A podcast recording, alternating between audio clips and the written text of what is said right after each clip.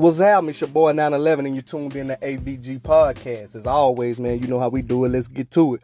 So today I have a very special guest with me, man. I got my fam with me, man. I got News with Karina in on the podcast with me. How you doing today? I'm good. How are you? I'm doing good. It's good to hear from you. You it's been a while. So what's going on? Tell the people a little bit about yourself.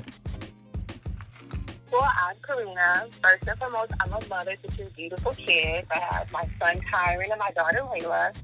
And I'm also a senior at Texas Southern University, graduating in December with Megan Thee Stallion. Shout out to her.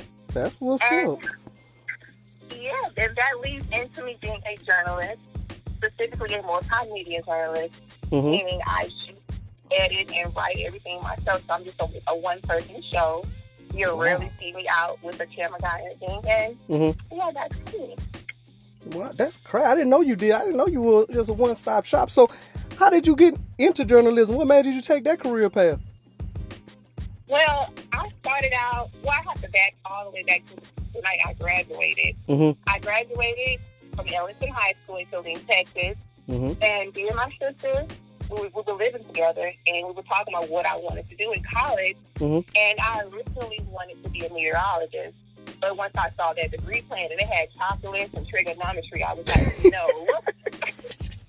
I know that's right.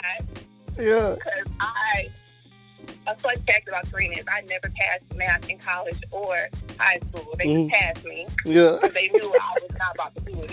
You're not about that math. I, cannot do it. Like math is not for me. I can do English all day.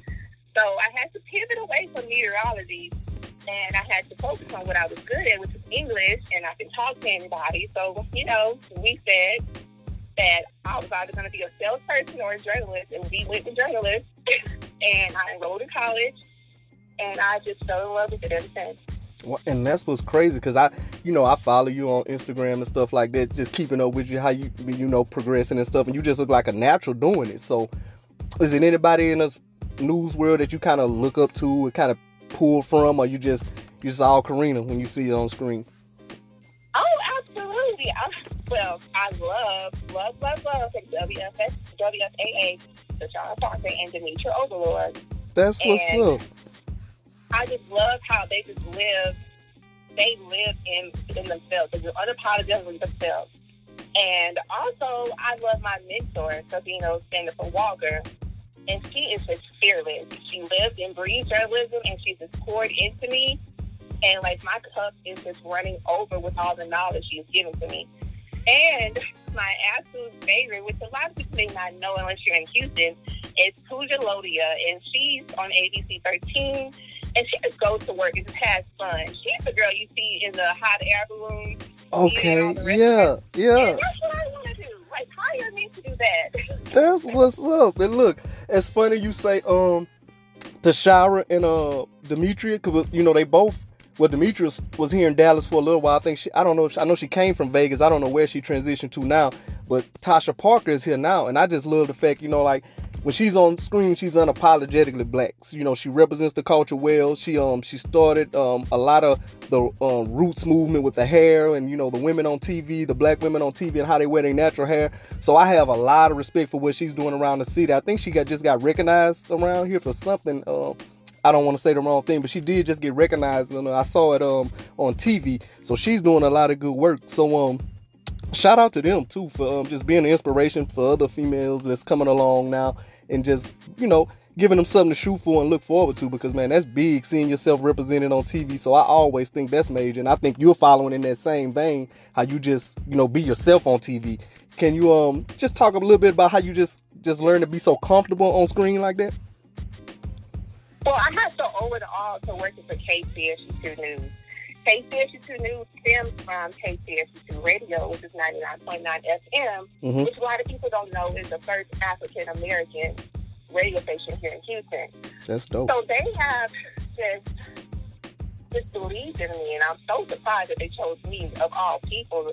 I'm always surprised when somebody just believes in me because I'm just extra humble like that. And I, I'm not always confident in my abilities, but I'm glad every, I'm glad other people see it. Mm-hmm. Um, but how I became comfortable is just getting out there and doing it. Just Like the post I made the other day, my first news package was horrible, and it's in my archive, and it stays private where no one will ever see it. But it's there to remind me where I, where I started.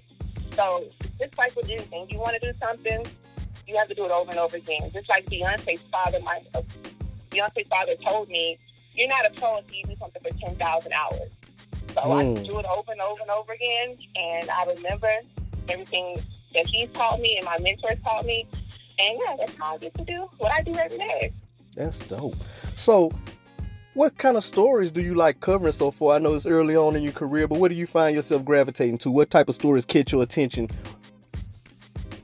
love doing hardcore news, mm-hmm. but everyone tells me I'm good with feel good stories. So that's what they throw me. I'm the person who will be out doing texting, doing covering the community service, or you know, something with kids. I do positive stories mainly, but I want to get into hardcore news. I want to do the breaking news. Mm-hmm. I want to be there when the buildings are burning up. So that's my goal. So right now, because I'm up and upbeat, mm-hmm. I do the positive story. hey, that's that's that, and it fits you. I mean, I can see that you got the bubbly personality, so I mean, that fits with what you do.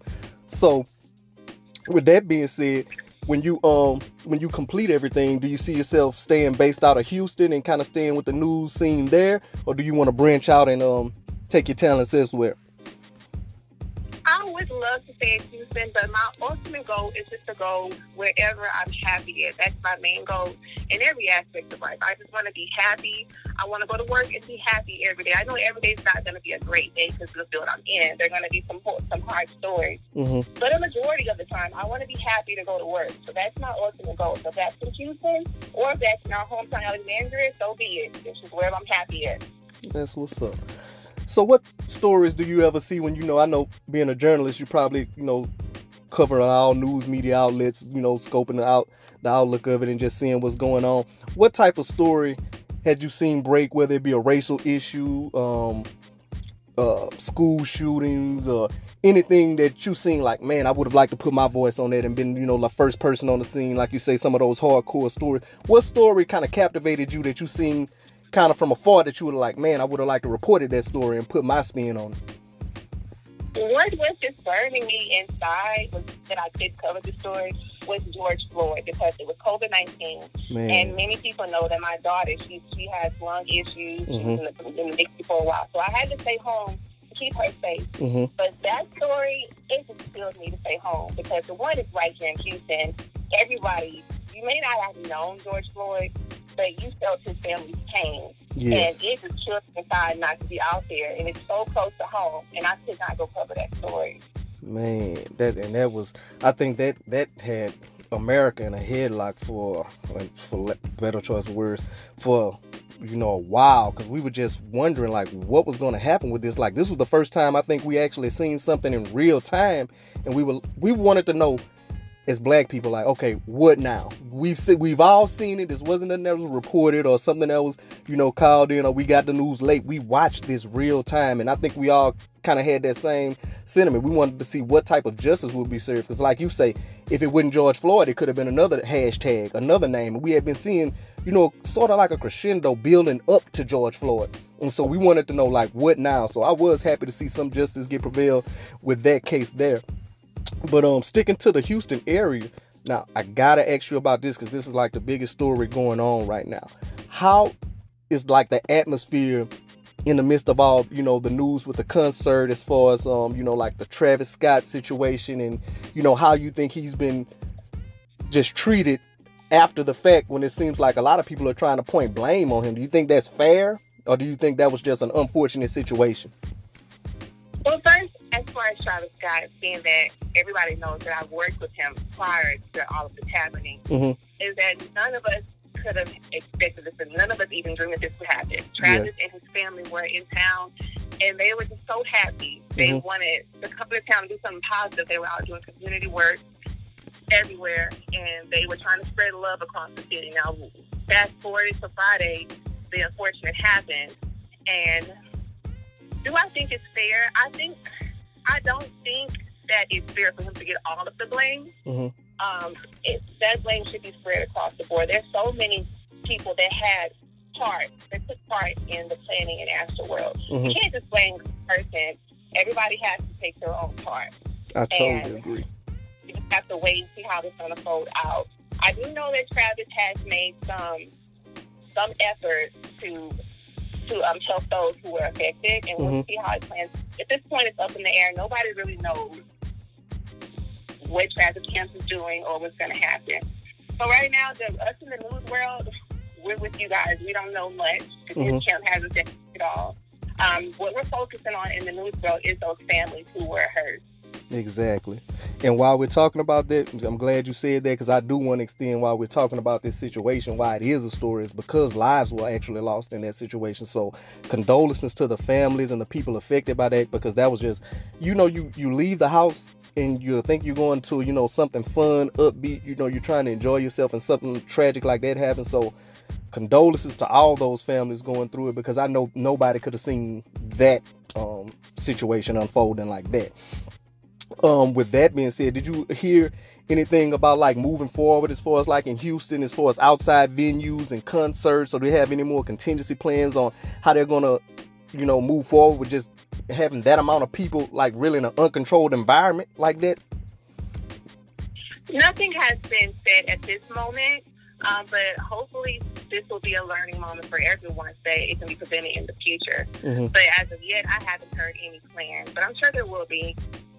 Okay, that's good. So, what do you see yourself doing in the future as far as like moving forward with your news career and just end game? Where you want Karina to end up?